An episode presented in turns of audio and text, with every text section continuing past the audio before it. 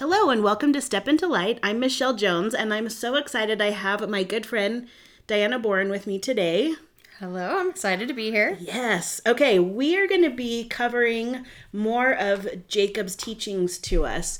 Jacob shares with us, we kind of have, I felt like, two distinct parts to our reading this week. He shares with us first this quite infamous allegory of Zenos and the olive tree and then we get a little bit more sort of daily life interaction in chapter seven, where we get to see a little bit more plot happening.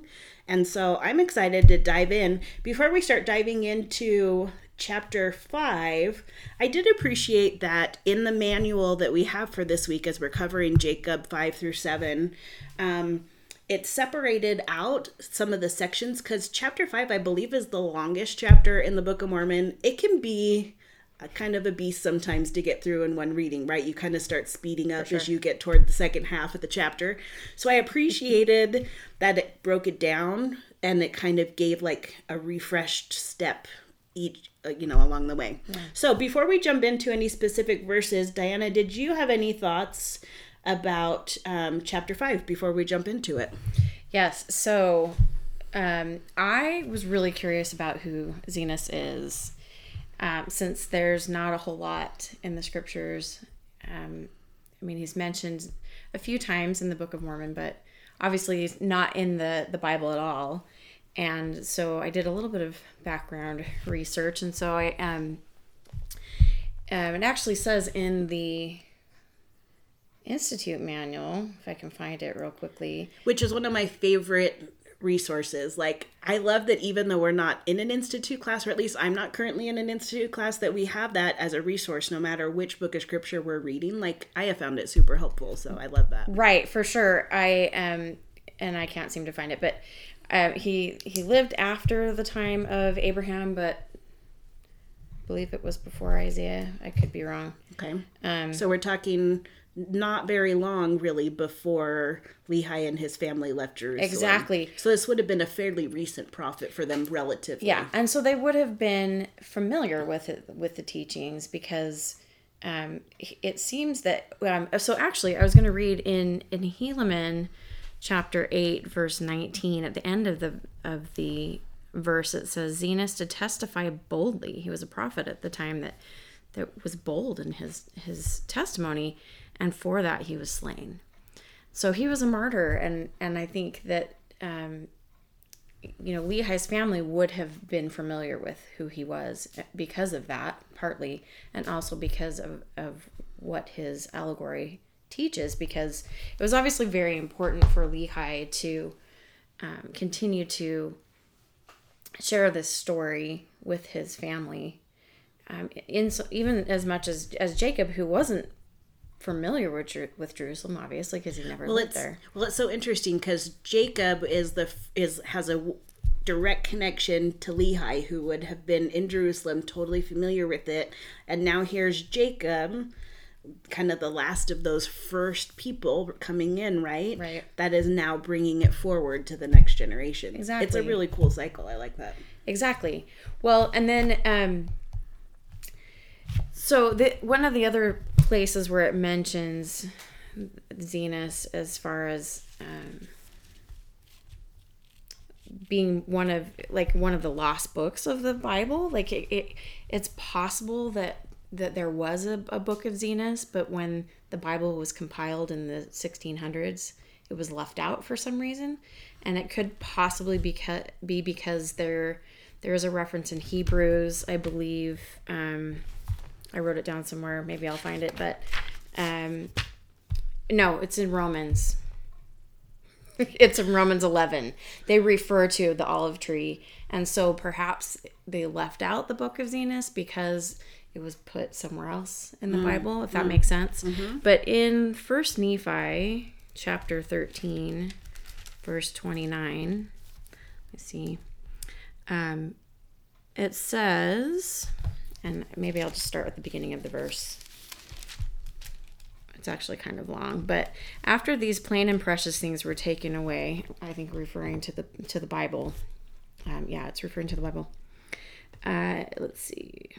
after they were taken away, goeth forth unto all the nations of the Gentiles, and after it goeth forth unto all the nations of the Gentiles, yea, even across the many waters, referring to Lehi's family, which hath seen with the Gentiles, with which have gone forth out of captivity, thou seest, because of the many plain and precious things which have been taken out of the book, which are plain unto the understanding of the children of men, according to the plainness which is in the Lamb of God. I mean, this all ties into Christ, right? Well, and I think it's interesting as you're talking about, you know, all the all these journeyings. We're really going to connect up with that in this really symbolic way when we're talking about the olive tree here in chapter five. I mean, it's literally describing all of these different journeyings and people traveling and moving. Right. So I'm excited as we jump into there to kind of see, like, basically the whole scope of Earth's history is being unfolded for us here as we're seeing Exactly. all in this olive tree. And the cool thing about that is that when it is not so literal, it gives us the opportunity to think about it in a different way and maybe to open our mind up to noticing things that we may not have noticed if it was just spoken so literally or directly. At least I found my questions were a little bit different or I thought about it a little bit different than I would have otherwise. Well, and how important it is that we have this allegory um, being shared with us because it was part of this the brass plates. It was included in the bra- brass plates that they that Nephi got from Laban. So even though it's not in the Bible, it's important for us to have it now and that, that it was preserved for for this time. So Okay, I love that. So as we start chapter 5, the very first section that we're going to come across begins in verse 3. And so the this first section that we're going to cover really is talking about the scattering of, of Israel in the time before the Savior. So this is the time that Jacob is preaching in here. Like this is his time that he's describing for his people.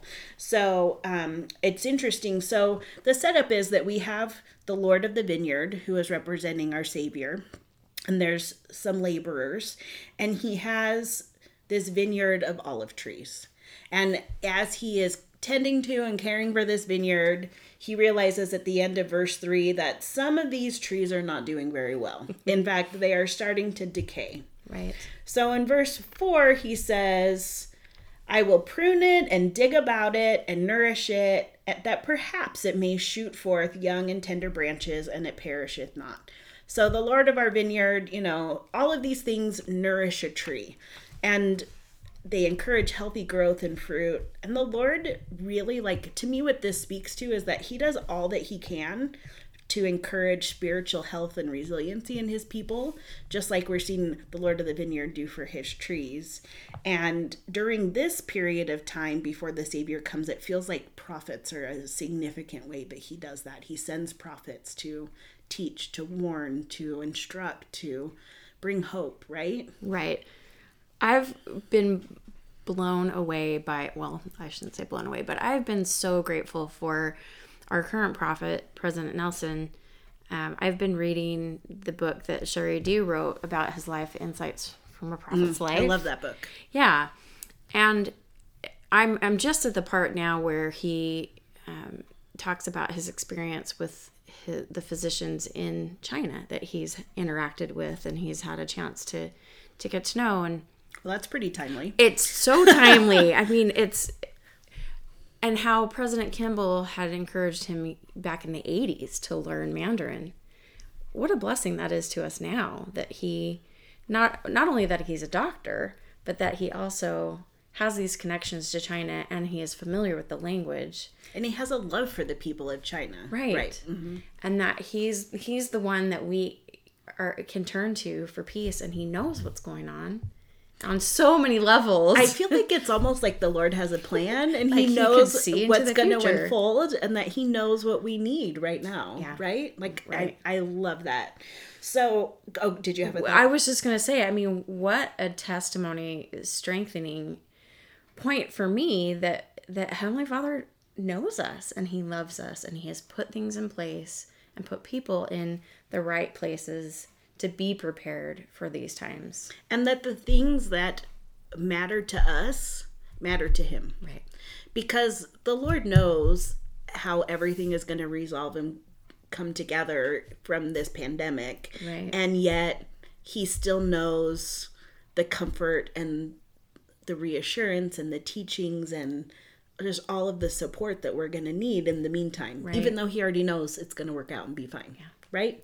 So, But he's a good parent and he knows that we're going to be a little nervous about things. right. Have a little anxiety about. I don't know what you're talking about, right. Diana. Yes, I I, never get anxious. about okay, so we're so we were just in verse four talking about how the Lord is nourishing, um, and then we see in verse six that there is some fruit to this labor. Right? It begins to put forth somewhat a little young and tender branches, but behold, the main top thereof began to perish. So, as I read that, it seems to me that there were some who were responding to the Lord's nourishment and they had some fresh hope and some faith. Like, I, I just love how that's worded young and tender branches. Mm-hmm. It's maybe a tender faith. It's not deep yet, but it's there and it's, it's alive and has light. But at this time, a great majority were dead to things spiritual. So that's you know that's just how it was with with all that nourishment. It's interesting that just like with plants or gardens or whatever, that we as people are the same way. Like the mm-hmm. Lord can nourish all of us, and we will all respond differently to our circumstances and to what's happening. So what does He do? In verse eight, he says, "I take away many of these young and tender branches." And I will graft them whithersoever I will. So he sees the value. He really loves what he's seeing here with this new, fresh growth of healthy um, branches. And he says, I'm going to take these and I'm going to put them wherever they're going to grow. And it mattereth not if it so be that the root of this tree perish. And so, you know, if the root or the foundation of the society cannot sustain spiritual growth, then the tender shoots can't be sustained. So the Lord knew that if the roots weren't strong enough to support it, that no matter how fresh and tender and alive in faith these little shoots were, they're not going to survive it if they're if they don't get put in somewhere that where there's strength Right. and nourishment for Right. them. So if the master of the vineyard can see that the roots are no longer going to sustain the spiritual growth, then the Lord can take them away from that tree and graft them in where they can thrive and grow. And so this is where it was reminding me of what you were reading that th- this is literally what happened with Lehi and his family. He could see Right. in Lehi that he had a man who was an obedient prophet, who was willing to do all things that the Lord asked him to do, but that the environment in Jerusalem was not going to be conducive to his Exactly. posterity having a hope of being raised in their faith. and having young and tender shoots within his own family, mm-hmm. right? And it, you know, okay, so I hope this isn't too much of a tangent, but living here in Arizona where we have citrus groves all over the place, at least in our area which smells fabulous right, now. right now. Oh my gosh, it's incredible. Yes. But um, if if you've ever looked at a citrus tree, you'll you'll probably notice down at the base that there's little shoots that come out. Yes. So you, do you know where I'm going with this? Do you know why?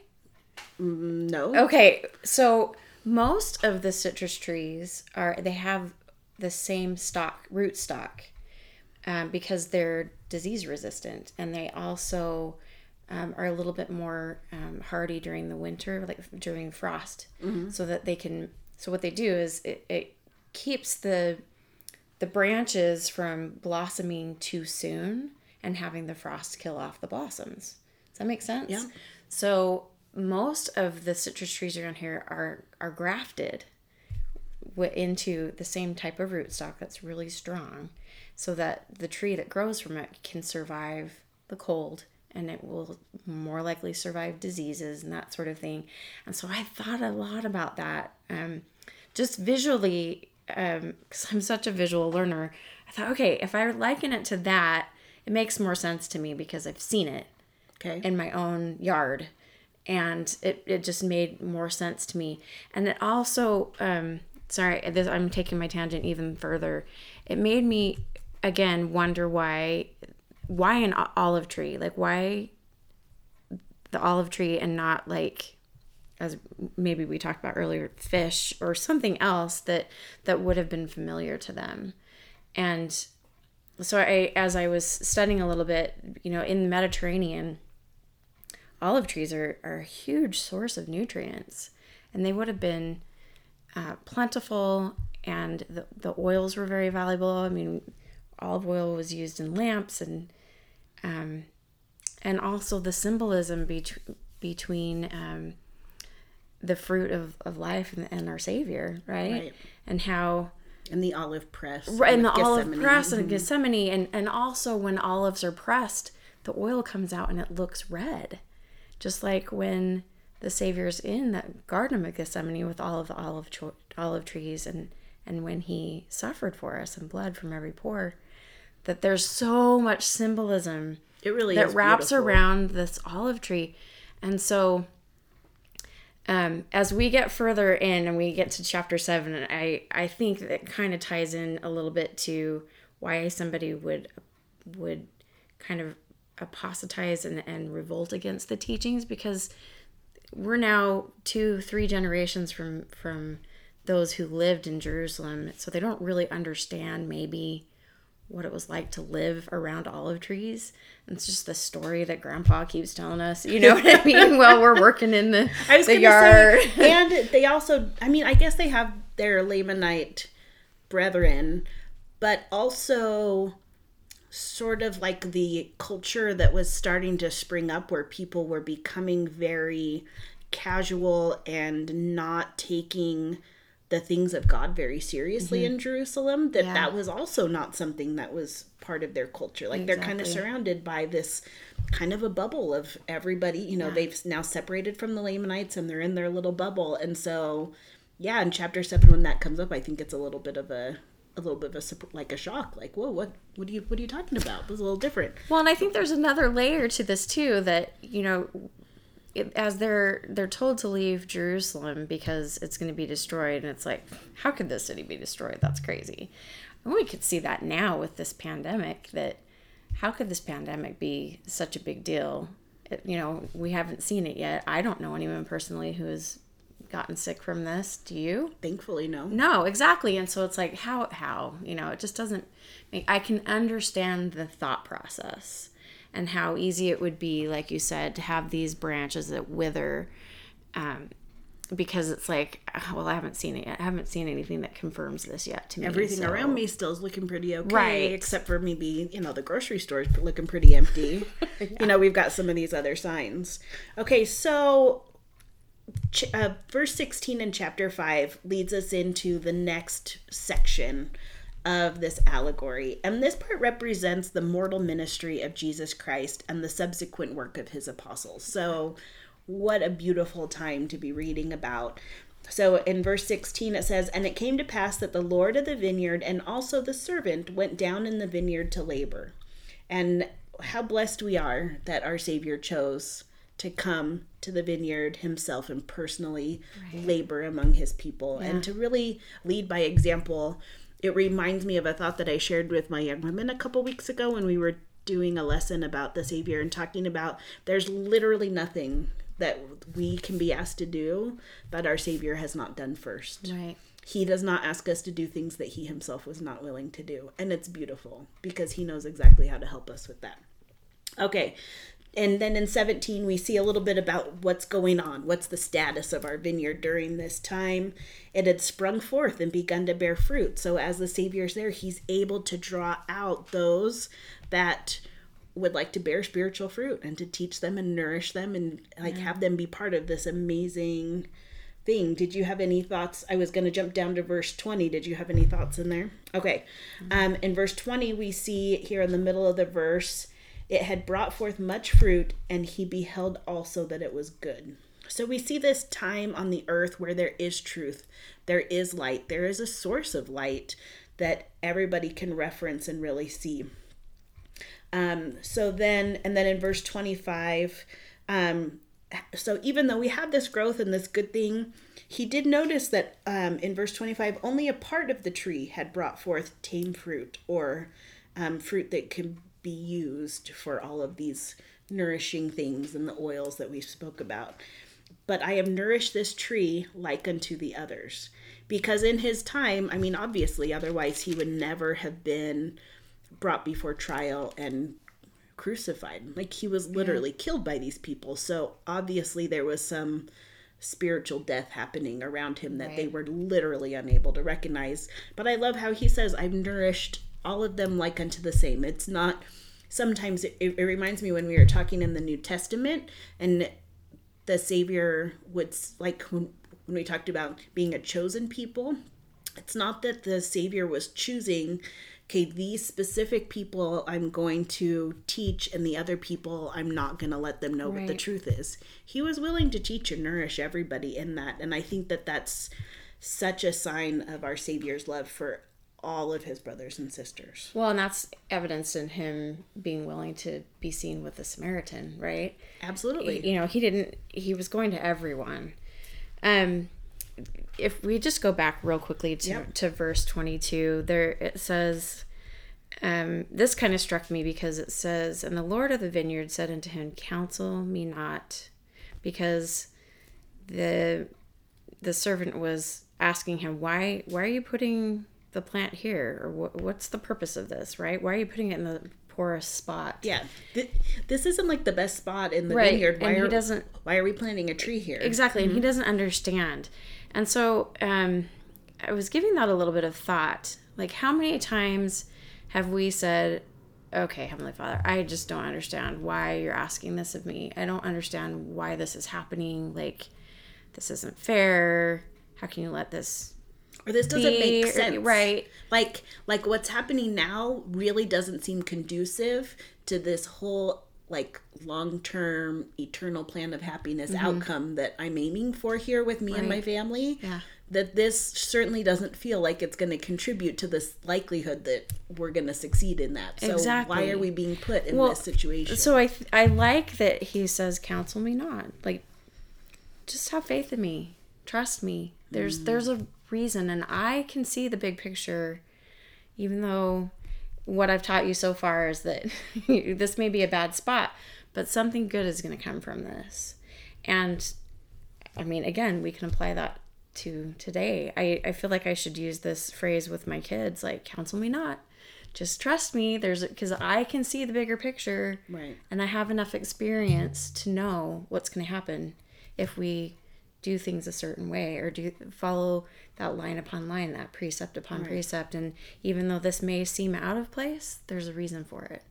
and how what a good reminder that even though we have the opportunity all who would like to like really he invites all who would like Yeah. to to labor with him in the vineyard and to be servants in the vineyard Right. and that we have gifts and power that uh, that enables us to bring this light and to bring nourishment to the vineyard but to remember that we are not the lord of the vineyard Right. as much as we have gifts and talents and abilities and we think that we know the best way to prune that tree Yeah. we are not the lord of the vineyard and he is the one who can see the whole vineyard and knows what is needed and that is such a beautiful reminder i love that Right. To always have faith in him and, mm-hmm. and trust him and look mm-hmm. towards him.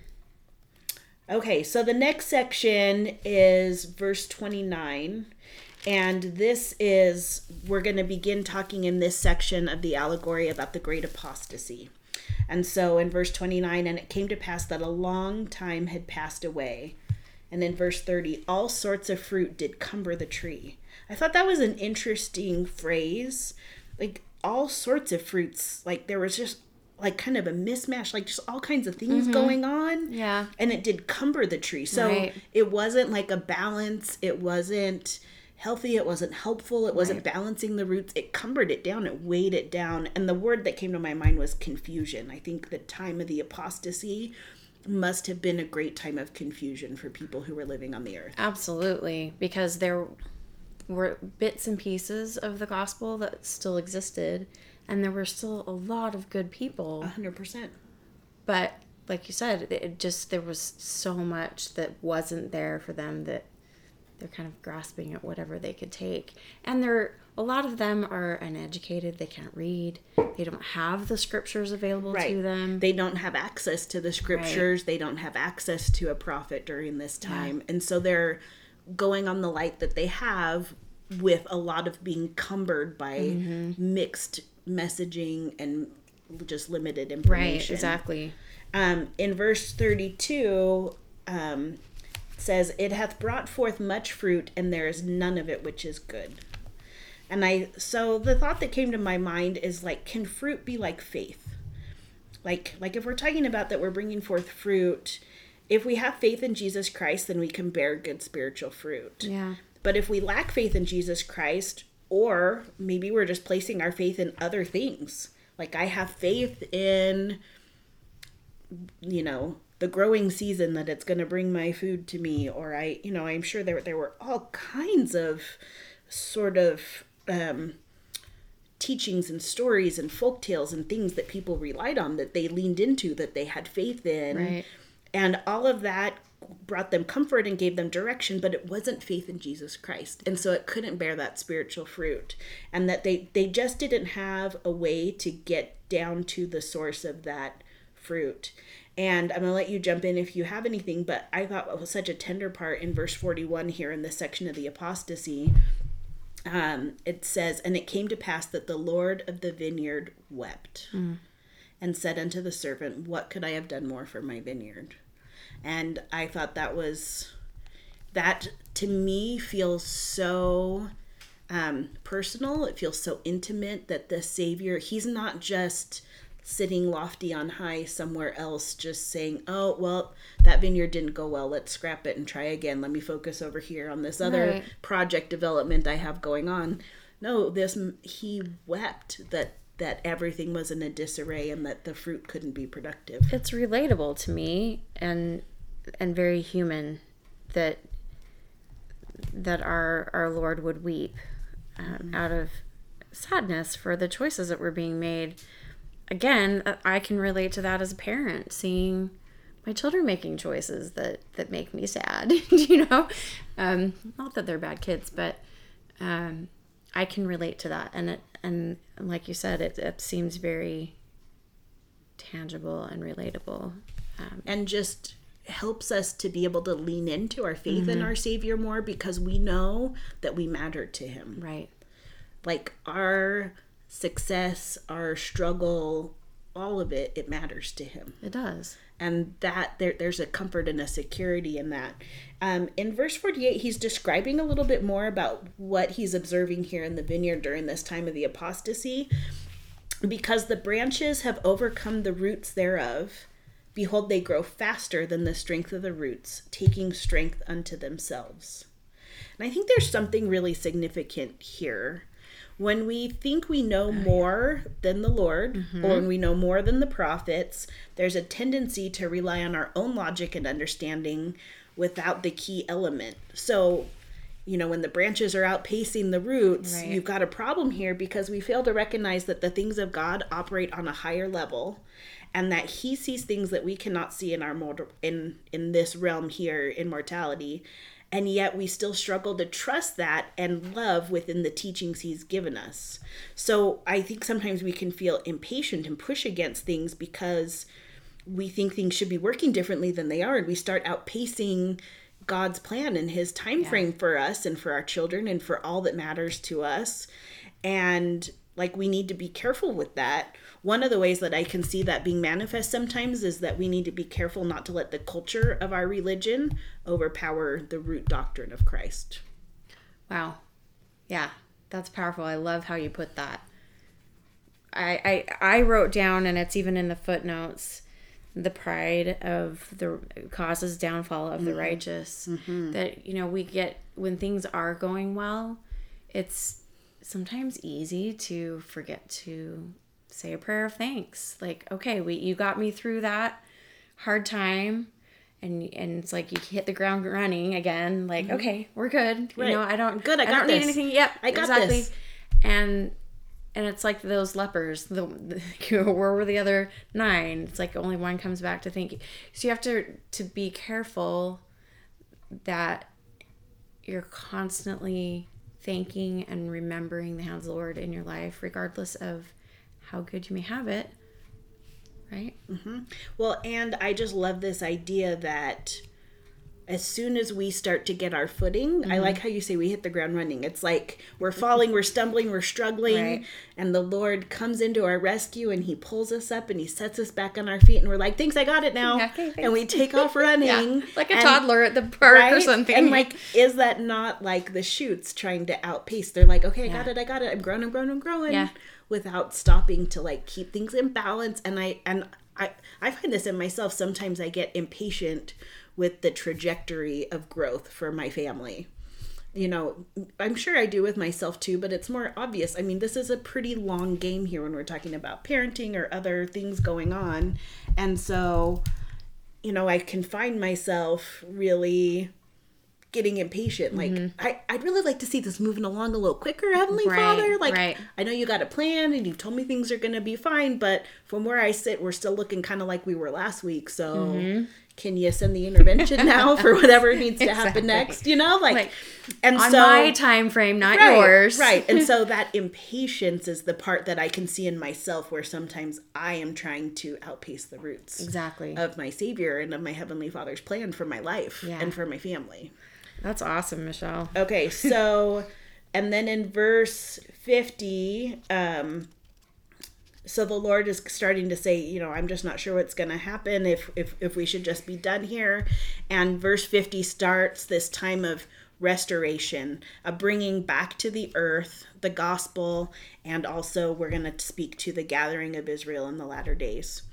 Um, and so this starts out with the servant saying to the lord of the vineyard spare it a little longer and he starts describing what that looks like here with the trees in verse 52 let us take of the branches of these which I have planted in the nethermost parts of my vineyard. So do you remember those tender branches that we read about like way right, back right. you know, way back in the first section and they've been taken wherever it was they were going to grow, spread throughout the whole vineyard, spread throughout the whole earth and let us graft them into the tree from whence they came. Right. So we're going to gather it back and see if we can use that to bring some strength back to what is really just an earth that is not bearing fruit, yeah. not, not, not, not able to connect there. Um, verse 57, I thought it was interesting. He said, Pluck not the wild branches from the trees, save it be those which are most bitter. So, and and he's going to explain this again. He says, and we will again nourish the trees in 58, and then in 59, Perhaps the roots thereof may take strength because of their goodness of these new branches that are being mm-hmm. brought in, and because of the changes of the branches, that the good may overcome the evil. And I think it talks in here too, and I may have just skipped over it. You know, he's, and so I thought it was interesting that he doesn't just take anything that's not bearing perfectly good fruit, he just plucks it all off at once. He's like, no, no, no. We're going to wait and see what happens, only if it's like the most bitter or like kind of toxic to the tree, right. then yeah, we need to go ahead and pull that out. But otherwise, we're just going to let it all grow together because otherwise, the roots, like, otherwise, it won't be in balance. There won't right. be enough balance between the roots and the branches if we just like cut all but one spindly branch off of a tree. That's not the way that we're going to get that one branch that has the good fruit to really nourish. So I liked that it made me think about citrus trees again because okay. it's the same it's the same thing that if you have um, in fact we had a tree that it had one branch that was starting to get some disease on it and and then it died and that disease was starting to spread down to the main part of the trunk and okay. so we had to we had to cut it off but we were worried that it would make the tree imbalanced because it was the center branch and so oh, wow. it was going to be like two side branches and then this hole in the middle and we're it's a grapefruit tree so grapefruits are big and heavy, heavy. and we thought mm. oh you know are they going to pull it and like split the trunk but we you know we just kind of had a little little faith i guess and cut it off and it's doing great because the tree at some point is going to take take over and heal itself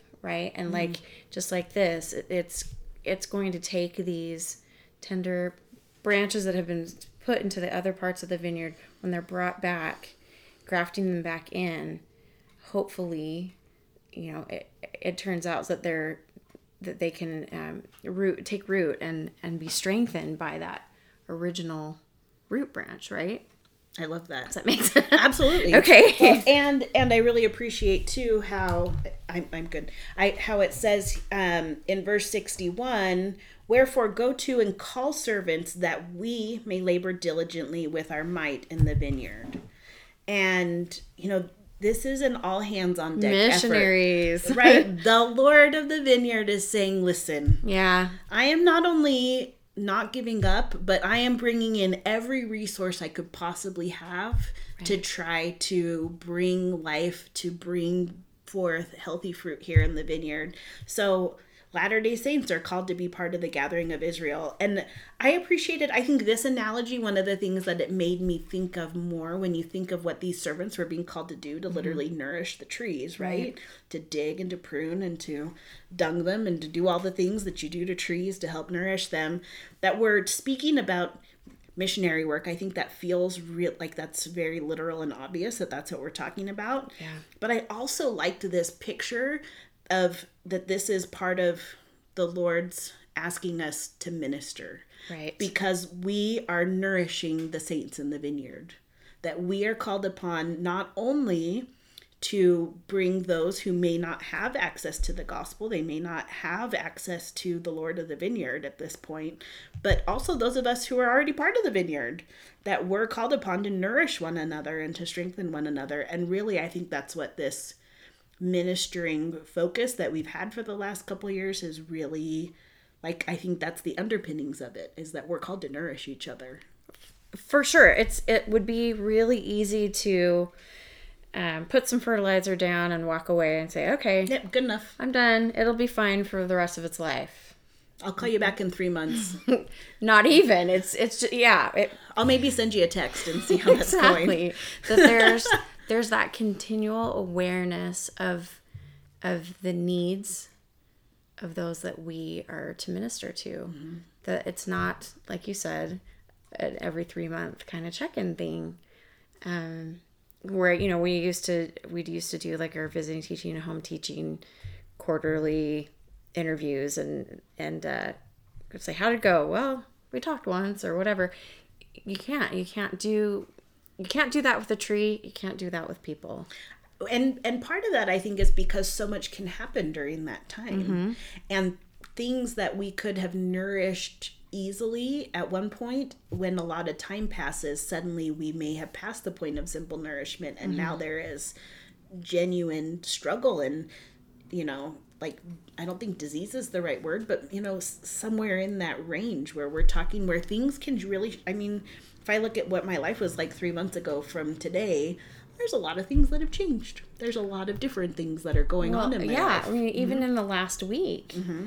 you know we so i'm in the relief society presidency and one thing that we have been really trying to do just in the just this last week is making sure that everybody in our ward or neighborhood has been contacted to make sure that everyone's okay with being in quarantine. Mm-hmm. Do you need anything that type of thing because um, I think it's kind of hard for people to say yes, I do when they don't know you.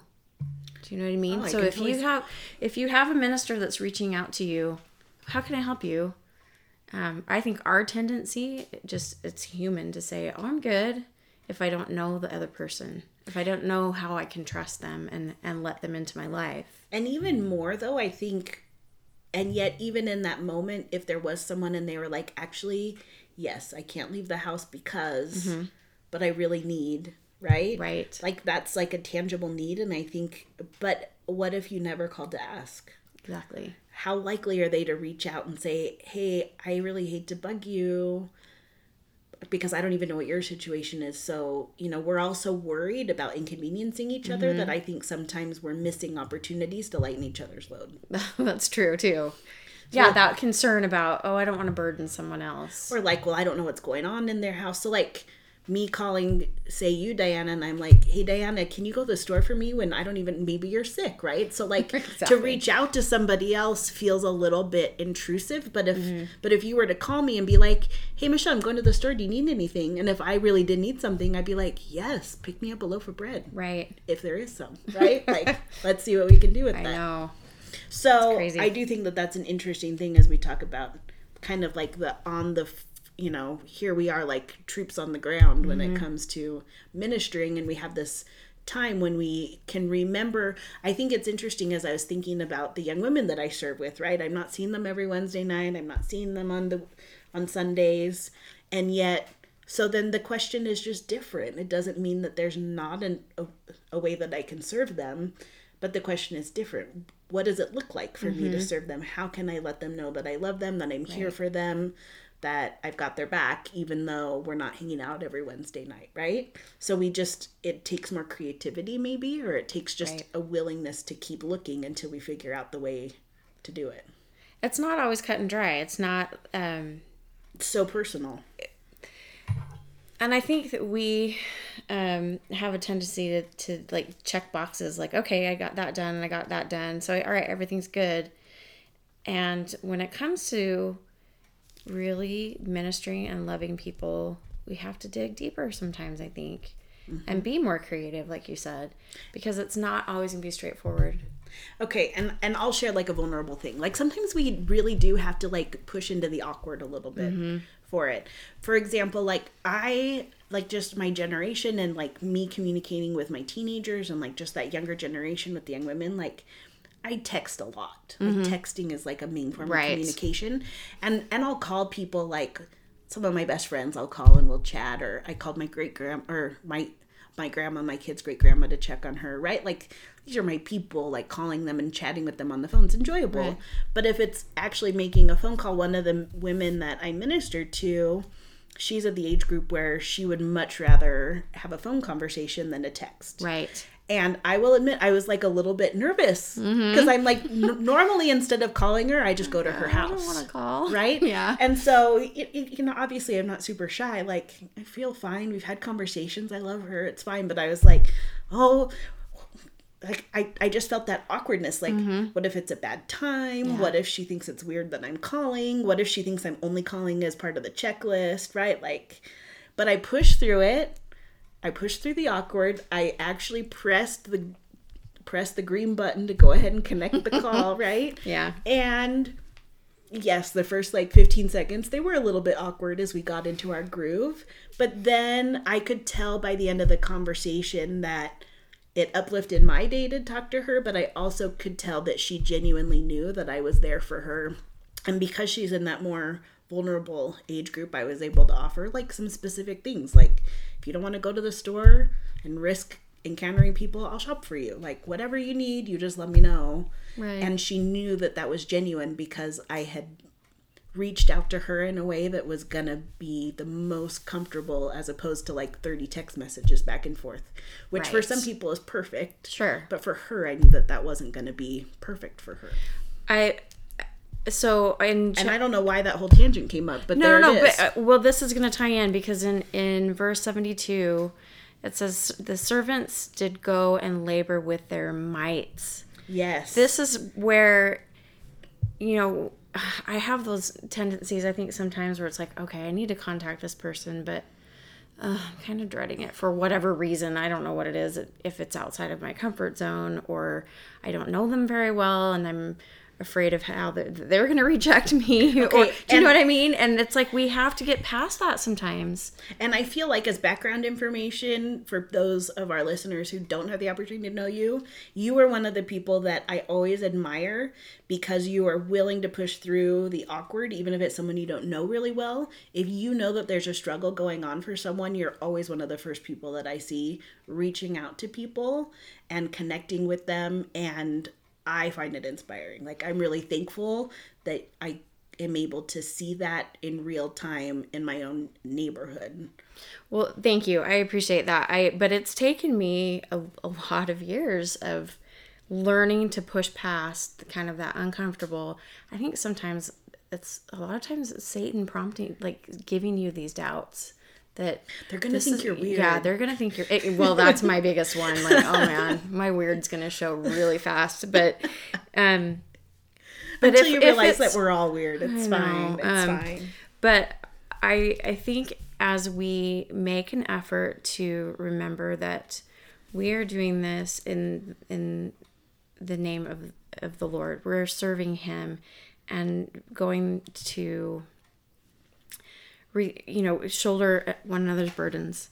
And if that's the place that we're coming from as we're trying to help one another and and we use that as our source of, of strength And our intention. right I think people can feel your intention. Yeah. When you're coming from a place of checklist, Mm-hmm. people can tell. yeah Pe- pe- people can feel a checklist like a mile away, but people like here's the beautiful part. Conversely, they can feel sincere concern and a sincere desire to be of use to bring love to. I mean, I I think that that openness and that open heartedness that we bring to the equation can be felt in the same way exactly Mm-hmm.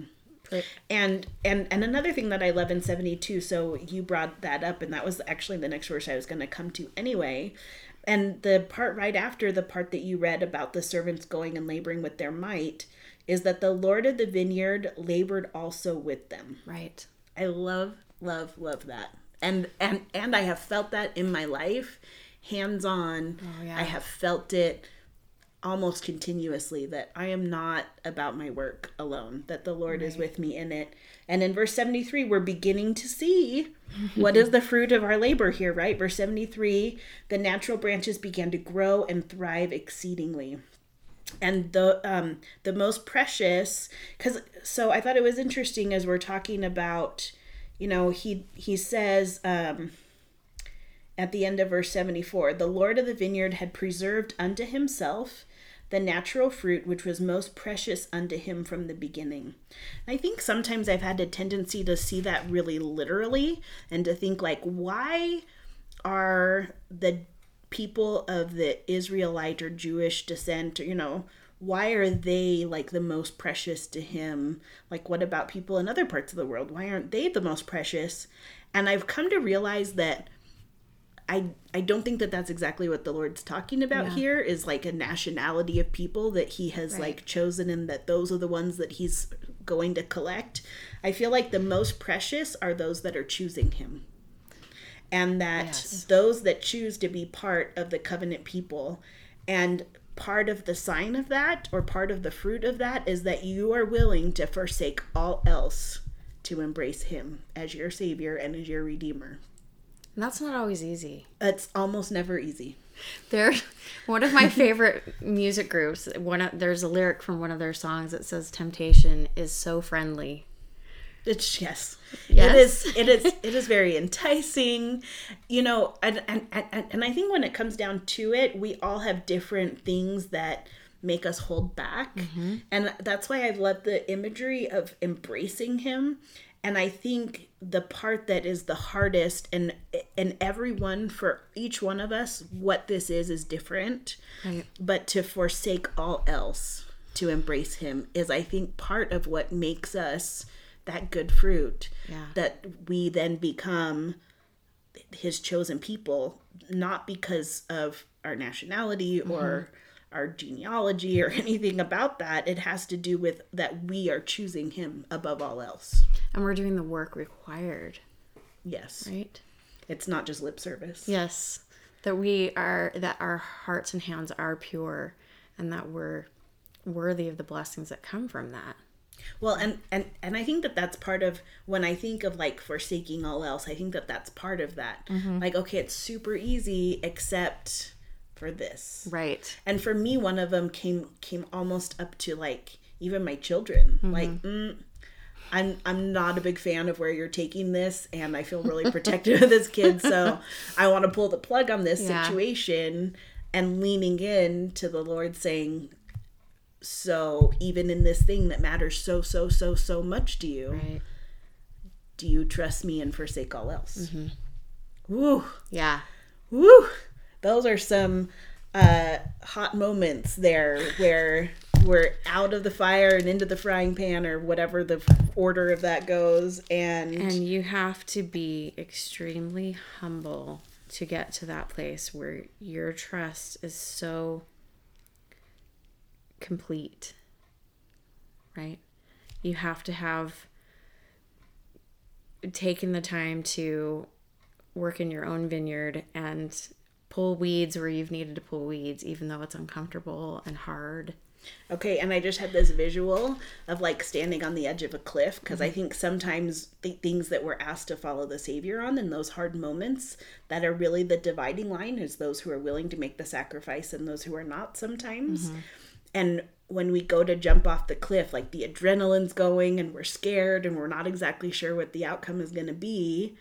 And the hardest part is letting our feet leave that edge, Right. right? The solid ground. right? Yeah. Because in my experience, as like palm sweaty, terrifying as it can be to Mm-hmm. take that leap to follow the Savior, 100% of the time when I do, I'm not airborne for very long before his hands are securely around me. I feel his peace, I feel his support. He's got me. But man, it's still scary Yeah. to jump off the edge. Right. But that was beautifully. Uh, that was beautiful imagery. Thank you for that. Well, I'm just saying that that didn't just come from my own brain. because that image just popped into my head and I could feel that adrenaline of standing on the edge Mm-hmm. of a cliff. And man, it feels the same when we're having to lean into our Savior in those times. Right. Okay, so then verse 76, and you know, we've gotten to the end of this incredibly long chapter. Verse 76 is when we start talking about the millennium. Right. And for a long time, in verse 76, will I lay up the fruit of my vineyard against my own self? And in verse 77, we're talking about the final judgment and purification of the earth. So at the end of the millennium, the final sort of judgment over where people's hearts are and what they desire and ultimately what they choose. And then the purification of the earth itself. He says, Then I will cause the good and the bad to be gathered, and the good will I preserve unto myself, and the bad will I cast away into its own place. And then cometh the season and the end, and my vineyard will I cause to be burned with fire. So that, you know, and hopefully by breaking it down a little bit like this, if you use those verse separators when you're studying Jacob chapter 5, I really found it to be so much more engaging and I didn't find myself hitting fast forward by the Yeah. time I hit verse 50. So I felt like that was good for pacing. I almost feel like, and Diana, you tell me what you think. We're getting close to the end, and I really would like to hit chapter 7 and talk about Sherem. Okay. Um, is there anything in chapter 6 that you think is like a for sure cannot be missed? There is. I mean, there's a few things. Chapter six, just in like a quick summary, Yeah. is Jacob almost in some ways talking to the people after sharing the allegory. So he's kind of finishing off, it's- summarizing it It is, and- yeah. it, it is still instructive. It is still in teaching mode. Where chapter seven, I consider to be a little bit more plot in terms of the people's lives and Mm-hmm. Right. what's happening. there is one thing that. Well, there's a couple things in chapter six. I'm sorry, you only get one. Just kidding. oh shoot! How do I choose? Start start right. with the first one. Um, well, he okay. So in verse four, actually, verse three, blessed are are they who have labored diligently in the vineyard, and then how merciful is our God unto us in verse four. For he remembereth the house of Israel, both roots and branches, and he stretches forth his hands unto them all the day long. Um, that stood out to me. Yeah, that stood out to me because um, my note is that God is always with us and He will not give up on us. He will be with us all the day long. Even when we're giving up on ourselves, Yes. his hand is still st- stretched out through that whole period of our life too. And when we've given up on ourselves, sometimes it feels like we're being abandoned by the Lord, but really it's not that. It's just we are in a place where we're not maybe recognizing how He's helping us and carrying us through. And and and sometimes in those moments I feel like sometimes it's because we can't recognize it and then sometimes I think that there's some purpose in learning to feel our own limitations. Right. So that we can then recognize the strength that we have when we're united with the Exactly. Lord, which in, you know in verse 5 he says, "Come with full purpose of heart and mm-hmm. cleave unto God as he cleaveth unto you." And that as we cleave or adhere or attach to the Lord, then we step into that power and that strength and that comfort. And so being able to feel the difference, I think, is important. Okay, I I'm gonna take us into chapter seven only because otherwise we won't have time to do it. Okay. And I feel like it is worth doing because here we have our first example of an antichrist in the Book of Mormon, unless I missed one, but I'm pretty sure. Yeah, I think mean, yeah, it's the we're- first example.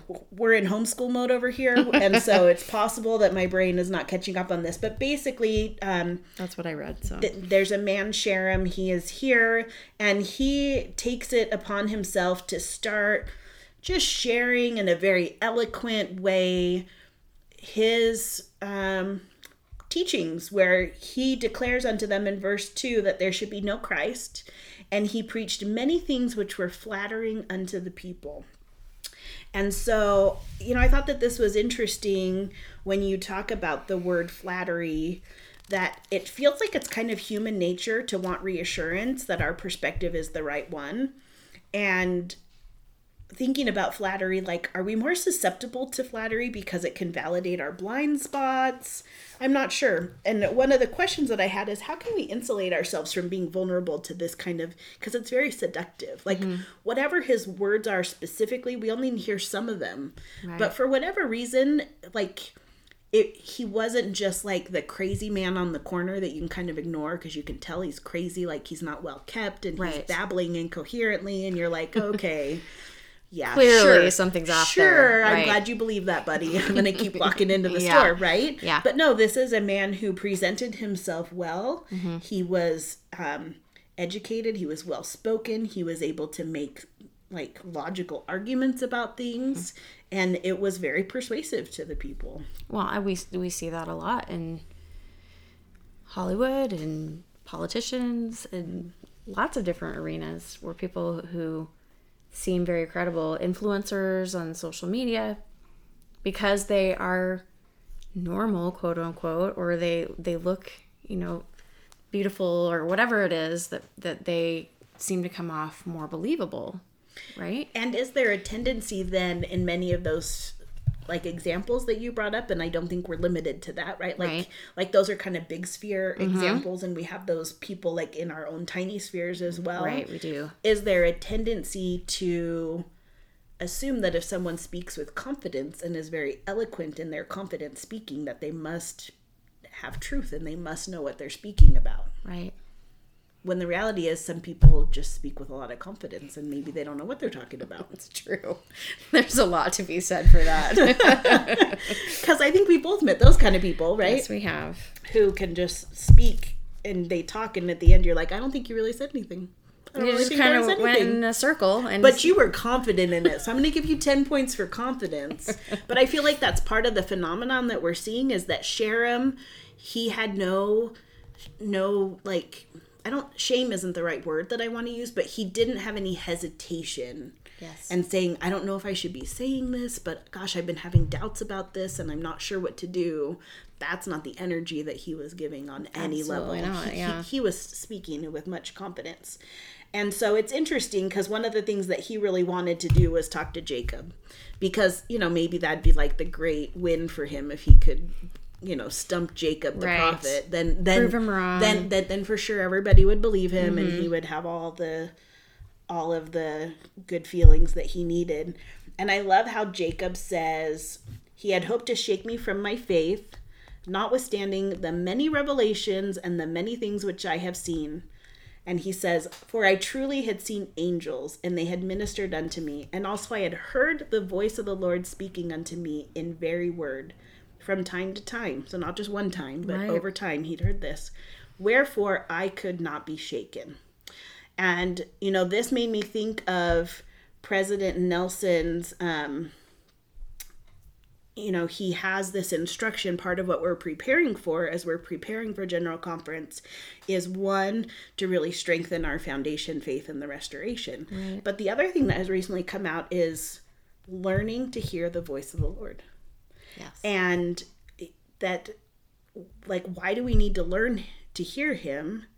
And i i thought like learning to recognize and understand god's voice in our life that it may insulate us from being shaken. Like this may be part of what president nelson is trying to teach us. Not only do we get the benefit of having that direction in our life, that step by step laboring with us, the Lord. But when we can learn how to recognize how his voice communicates to us and to understand it, because in some ways it's like learning another language, right? The right. spiritual language mm-hmm. of God and how he talks to us. That maybe by so doing, by really digging in and like being in earnest about President Nelson's instruction, we can be like Jacob and not be shaken in these times. While you were saying that, it made me think of um, back before we had caller ID, back when we had our phones attached to the wall on a cord, mm-hmm. you know, when you would oh, answer yes. and say hello, and if you knew the person well, on the other end of the line, you would recognize who they were just by them saying, "Hey, how are you?" Right. You would recognize by the first word that came yes, out of their mouth because you know them so well, mm-hmm. and that's how I like to equate getting to understand and recognize how the Spirit speaks to, to you personally or to me personally, is that it becomes so familiar that you don't have to sit there and go, wait, who was that? Where did that thought come from? It's, oh, I know what that was. I recognize that. Yes, and it and it's easier to act upon that. There's not that doubt, that hesitation. There's that strength that comes from I know this voice. And we have that divine confidence, which yeah. is so much different than the blustering confidence of Sherem. Like the confidence right. that we get from the Lord it, it's it cannot be shaken from yes. us. That that is a pure, calm confidence that we get in right. that way. Um, I appreciate in verse eight, Jacob shares because I mean here Jacob's being put on the hot seat here because mm-hmm. Sherem's kind of throwing down right all these different things, and he said, "But behold, the Lord God poured in His Spirit into my soul, insomuch that I did confound him in all his words." And I appreciate that Jacob is teaching us here that the Lord assisted him. Yeah. He was not left on his own to try with his own logic and his own understanding and you know to not only counteract what Sherem was saying, but to make sure that other people weren't being led away from their savior right right like there was a lot on the line here mm-hmm. in terms of that and that in those key moments when we are placed in key moments key conversations key things jacob is teaching us the lord is going to be with you right. and through his power it's going to be able to confound whatever's being presented right. to you um and then he brings him over um I one of the things that I love about how Jacob responds to Sherem is that he brings it right to the Savior. He just brings it right to that core. He's not like, well, you know, that being part of this belief is good because it's good for families and it's good for this and, and you're more prosperous in the land, right? He's not trying to convince him that there's all these external reasons why he should be believing in this faith that Jacob has taught he brings it to the core. Mm-hmm. Um, and he defends his faith using his testimony of his Redeemer. And that when we center ourselves on Christ, then we cannot fail. We can't right. be shaken on that. So I thought that was a good example in 10 and 11. That's where Jacob shows that. And then, of course, Sherem is maybe a little bit too prideful for his own good because he's not going to just back down. Like right. even though he can recognize that you know, I I think at this point he has to recognize on some level that he's not winning this argument. but but which which just brings his own downfall because in verse 13 he says, "Show me a sign right. by the power of the Holy Ghost." And Jacob is like, "I don't think you want to do that." right. I, I don't I don't think you know what you're asking exactly.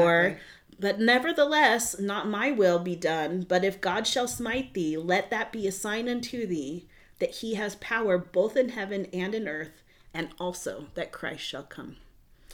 And so, of course, you know, he is then smitten down. I don't know if you watched the Book of Mormon video that's associated with this. I, I thought it was it. very yeah, well done. so it. it's worth checking out. Yes, you know, since we I all have to. some some extra time at home right mm-hmm. now, you can pull out that Book of Mormon video and cover this whole chapter with your families for Come Follow Me. And it's really, you know, you kind of see visually what happens, and you know, so so for several days he's just, you know, down and out. And finally, he comes to understand that he is going to die the next day. And he says, Bring me out so that I can speak. And in verse 18, Sherem is speaking plainly unto them. And he confessed that he had been deceived by the power of the devil. Right. That when he knew he was going to die and that he was going to meet his maker, essentially, he decided maybe it'd be a good idea not to leave the world trying to take down God's plan. Right. The unpardonable sin, right? I mean, I just thought, wow, he he really had some understanding, really, mm-hmm. of what was going on to recognize that he needed to backtrack, be before, or to realize that he wanted to backtrack before he left the earth. Well, and how easily people can be deceived, mm-hmm. Even though they know maybe in their heart of hearts that something isn't true, but it's easy to keep going along with it if you've already started down that path, right? Yeah, I mean, it kind of feels like I'd feel kind of dumb to back down now, so I better just keep Yeah. going. Exactly. I mean, I've been there gone this far, Yeah. might as well keep going. Yeah. Um, and then in verse 21, he says, The power of God came down upon them, so all the people that had gathered around to listen to Sherem. And I don't think I'd really paid as much attention to this piece of the story before, and that they were overcome and fell to the earth. Right. And I wrote, The witness was unmistakable. Later, they would not have cause to wonder if perhaps Sherem was right after all, because they experienced together a significant experience that let them yeah, know what such a powerful confirmation. totally. To let them know what what how, how the lord felt about that. Um, in verse 23 and it came to pass that peace and the love of god was restored again among the people and they searched the scriptures. And this i thought was interesting. In verse 26 jacob is you know kind of saying you know here's the end of jacob's writing now. He's he's he's passing the plates to enos so that's what mm-hmm. we're going to read next week. And he says our lives have passed away as it were so i'm in verse 26 our lives passed away like as it were unto us a dream. We being a lonesome and a solemn people wanderers cast out from jerusalem born in tribulation in a wilderness and hated of our brethren which cause wars and contentions wherefore we did mourn out our days and I actually really appreciate the realness of that from Jacob because although they were a chosen people because you know they they were like being represented as this good branch that got pulled out and put somewhere else to grow, they still had cause to mourn. It was hard. Circumstances were unfair and through no fault of their own and I'm sure it was very lonely at times to understand imagine, what they were being put in. And yet we hear the powerful witness being borne of the savior yet to come.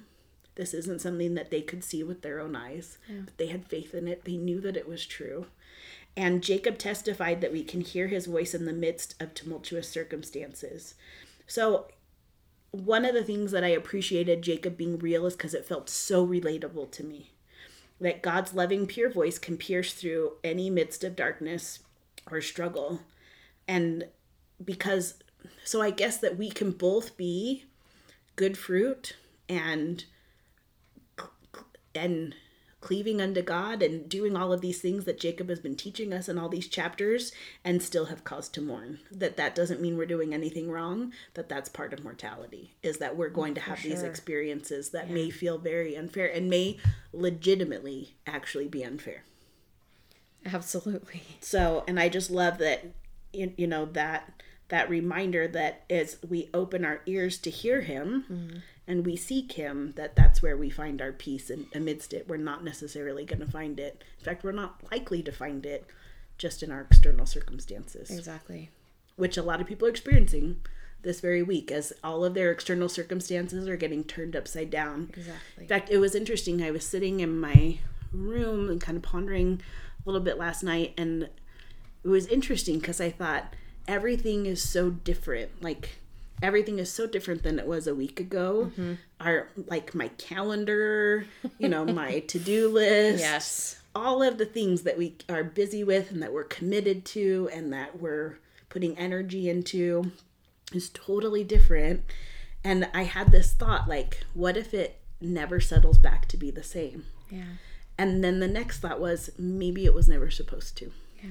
Maybe it's never supposed that it's like this arbitrary thing that we think how it was is the is the way it was supposed to be that that's not necessarily the case. We have to trust in the Lord that Right. all we can see is what we've experienced. Uh, one of the other thoughts that I had as you were talking was um, going back to President Nelson in his early years.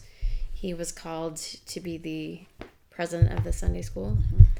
And I love that he has that background because I feel as though because he saw the way that he's I mean he's an incredible teacher and he saw the way that people learned and coming up with now I don't know about you but this the way that the come follow me is is divided into weeks Awesome. so awesome because I'm like okay I can handle this I can do it's like digestible chunks it's like taking the elephant and each week we're taking a bite right And and I actually like that it's a week because it's mm-hmm. long enough right but not too long. Mm-hmm.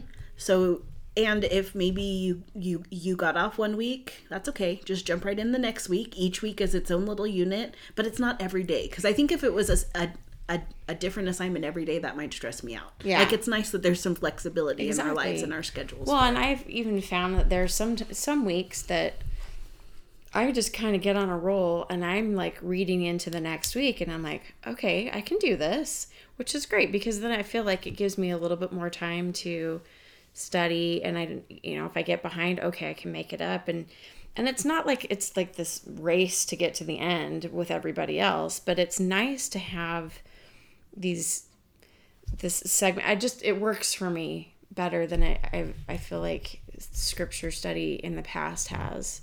And and and and I think maybe there's something really beautiful about knowing that at this time when we can't gather together as a body of Christ, mm-hmm. that we know each of us around the world are all studying the same things and we're strengthening our testimonies over the same teachings and the same experiences of these prophets from the Book of Mormon and there is still unity to be found in the body of Christ even when we cannot meet together. So so inspired Diana, thank you so much for meeting with me. I really Thanks appreciate it. me. And we look forward to Enos next week. yes excited